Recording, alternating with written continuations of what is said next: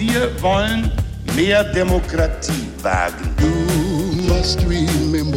Scheitert der Euro, scheitert Europa. Der Stichtag. Die Chronik der ARD. 10. Oktober 1962. Heute vor 60 Jahren löst ein Artikel des Nachrichtenmagazins Der Spiegel zum Zustand der Bundeswehr eine politische Affäre in der Bundesrepublik aus.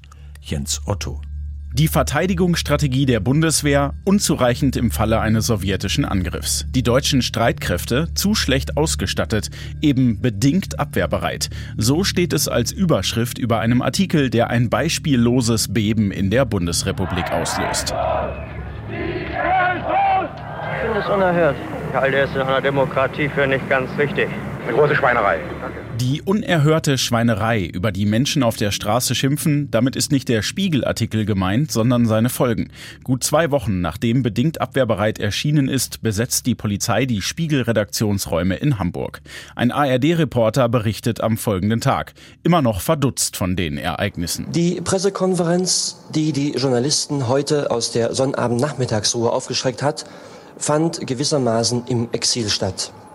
Ein stattliches Polizeiaufgebot hatte die Geschäftsräume gesperrt, sodass Verlagsleiter Becker die Presse in die Räume einer anderen Firma bitten musste. Fahnder des Bundeskriminalamts führen bei ihrer Durchsuchung der Spiegelredaktion Haftbefehle gegen mehrere Mitarbeiter des Magazins mit sich. Es geht um Landesverrat, ein Vorwurf, den Verlagsdirektor Hans-Detlef Becker zurückweist. Es ist nach meiner Ansicht undenkbar, dass Veröffentlichungen des Spiegel Geheimnisse enthalten, deren Bekanntgabe den Tatbestand des Landesverrats erfüllt. Trotzdem kommen mehrere Redakteure sofort in Haft. Herausgeber Augstein stellt sich der Polizei.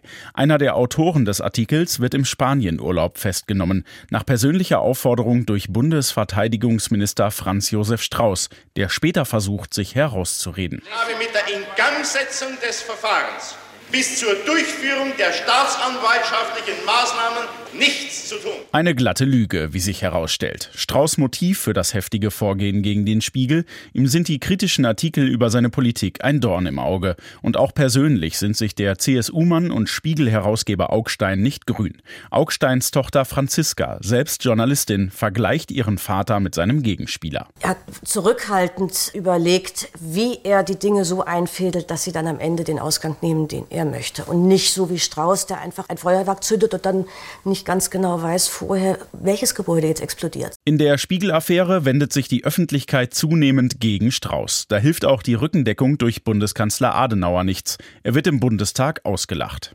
Wir haben einen Abgrund von Landesverrat im Lande. Ich sage das. Viele sehen das Vorgehen gegen den Spiegel als einen Angriff auf die Pressefreiheit. In Hamburg gehen die Proteste über Wochen, beschreibt der Historiker Frank Bajor. Selbst in Blankenese, ein Stadtteil, der nicht für politische Demonstrationen bekannt ist, wurde damals demonstriert. Die Leute zogen vor das Untersuchungsgefängnis von Herrn Augstein, hatten entsprechend skandiert, Augstein raus, Strauß rein. Strauß geht als großer Verlierer aus der Affäre hervor. Er gibt sein Ministeramt auf. Spiegelherausgeber Augstein bleibt monatelang in U-Haft. Erst Jahre später urteilt der Bundesgerichtshof, dass es keine Beweise gibt für einen wissentlichen Geheimnisverrat. Der Ausgang der Spiegel-Affäre gilt als große Stärkung der Pressefreiheit in Deutschland. Sie begann mit dem Artikel Bedingt abwehrbereit, veröffentlicht heute vor 60 Jahren. Jahren. Der Stichtag. Die Chronik von ARD und Deutschlandfunk Kultur. Produziert von Radio Bremen.